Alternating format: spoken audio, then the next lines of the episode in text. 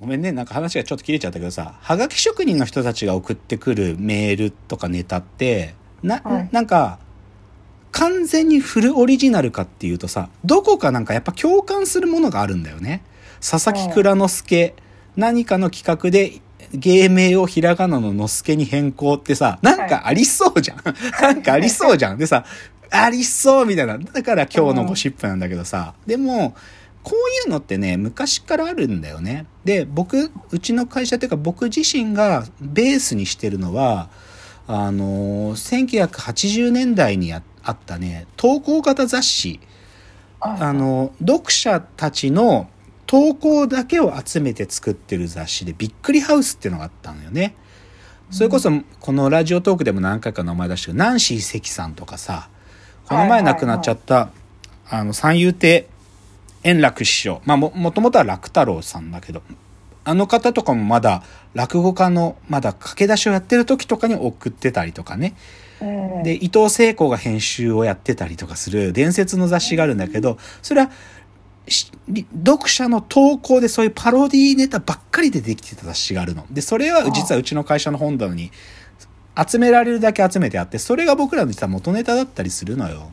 とかね。あと、ポンプっていう雑誌もあった。同じ時期にね。で、こっちとかは岡崎京子が生まれた雑誌なんだけど、はいはい。だからそういうある意味でまだ何者でもない人たちがでもクリエイティブとかエンタメのエッセンスの一部を借りて創作をするっていう行為をその昔からあるわけ。でそれがラジオのはがき投稿とかは今もそれをやってるんだけどそれを AI って技術使ってやろうとしてるっていうのがうちの会社のアイデンティティのある一つの側面の言い方よだからこのことをきちんと喋りたくって、で、そうすると、実はこの次の第2回につながるの。で、第2回はね、コラージュが暴走化、あ、コラージュが暴走族化する、大竹新郎と初日の出暴走って話をしたいんですよ。ええこれはつまりはいそう。だから僕はなんで、まあいろんな好きな作家いますよ。あ芸術作家。で、だけど僕はやっぱね、コラージュとか集めちゃうとか、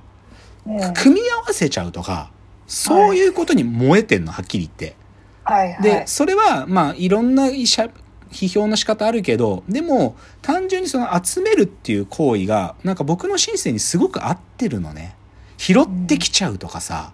なんか取っといて、い、つか使えるかもしんないっつって、なぜか持っとく、捨てらんないんだよ、ね、みたいに言ってる人とかが、結構やっぱシンパシー感じるんだよ。で、その代表選手は、やっぱり大竹新郎さんなんですよね。やっぱり大竹新郎の作品は、常に集めて貼って、集めて貼って、拾ってきたものを貼って、もうこれの連続でしかないから。だから彼にとっては、貼るって行為は、絵の具で絵を描くってことと同義ぐらい、なんか自然なことなんでね、彼の創作にとって。で他に僕が好きなコラージュ作家で言えば岡上敏子さんっていう女性のこれは戦戦争が終わる前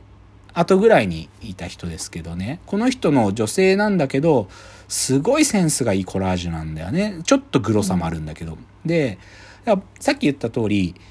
投稿型雑誌にネタ投稿してる人たちがやってることも僕からしたらすごい高度なコラージュだと思うわけ。あれすらアートだと思ってんだよ僕は。その、ね佐々木蔵之介之助に解明ってゴシップ考えつくことは最高の芸術だよ。で、それを、でもアートってフィールドでやってる、んこう表全面化してやってるのは大竹新郎だったり岡野上敏子。でも僕はその、どどどなんかど両者が優劣があるって話したいわけじゃなくて、同じ、コラージュって意味で同じだってことをしてるって意味なの。で、なんだけど、今年さ、この今もやって2月、今週までか、大竹新郎展やってっからさ、あの、竹橋のとこで。で、それ見てさ、なんか、少し、あんまり僕感想ちゃんと喋ってなかったんだけど、やっぱ大竹新郎って暴走族なんだなと思ったんだよね。で、暴走族なんだか、まあ、族じゃないんだけど、暴走してんだなと思ったわけ。で、で、暴走してて、で、それに群がってる僕らが暴走族化してるんだな。この大竹新郎に当てられてるやつはって思って、で、このね、はいでもちょっと暴走族っていうメタファー僕よく使うんで、ちょっと、ちょっとこの暴走族の4つのフェーズって話したいんですよ。で、この第2回の講義っていうのは、そのコラージュっていう行為と、暴走族っていうのがどういうことかっていうのをちょっとつなげたいって話なの。でね、これちょっと完全に暴走族の話しますよ、ここから。でね、はいはいさあ、もう深谷さんはさ、正直言えば暴走族なんて見たことないでしょ？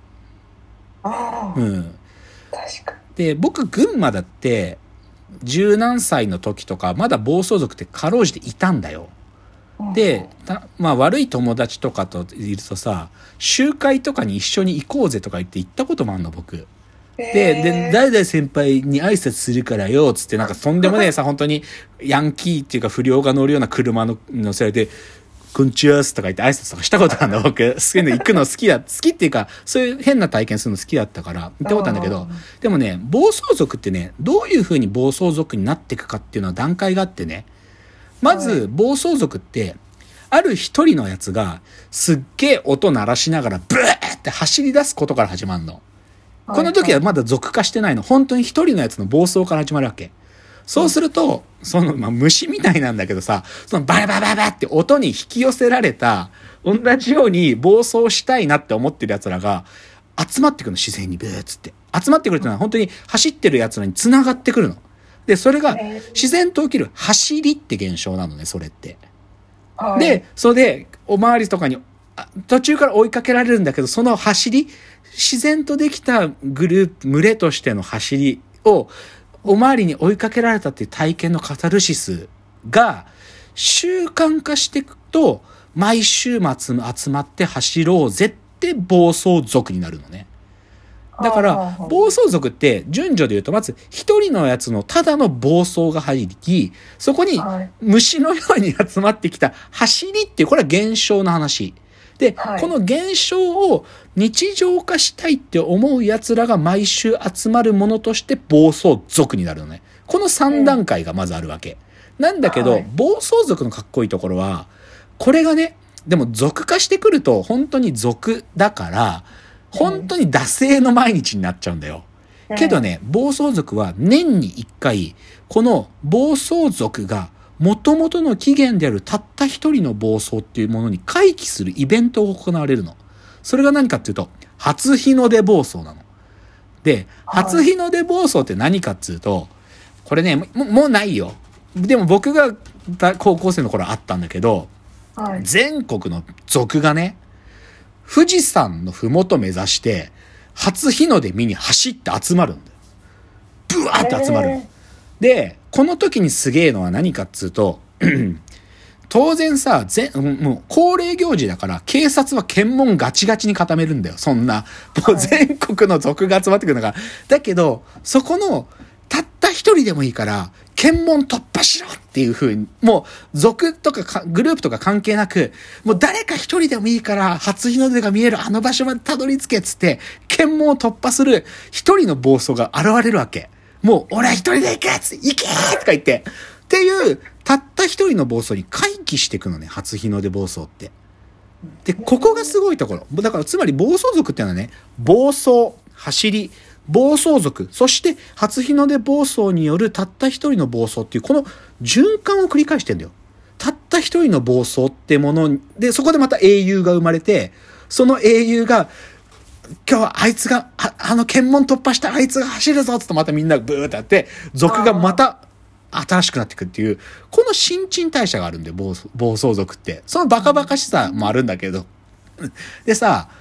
っていうものが、だから暴走族って、なんかさ、すごくこう、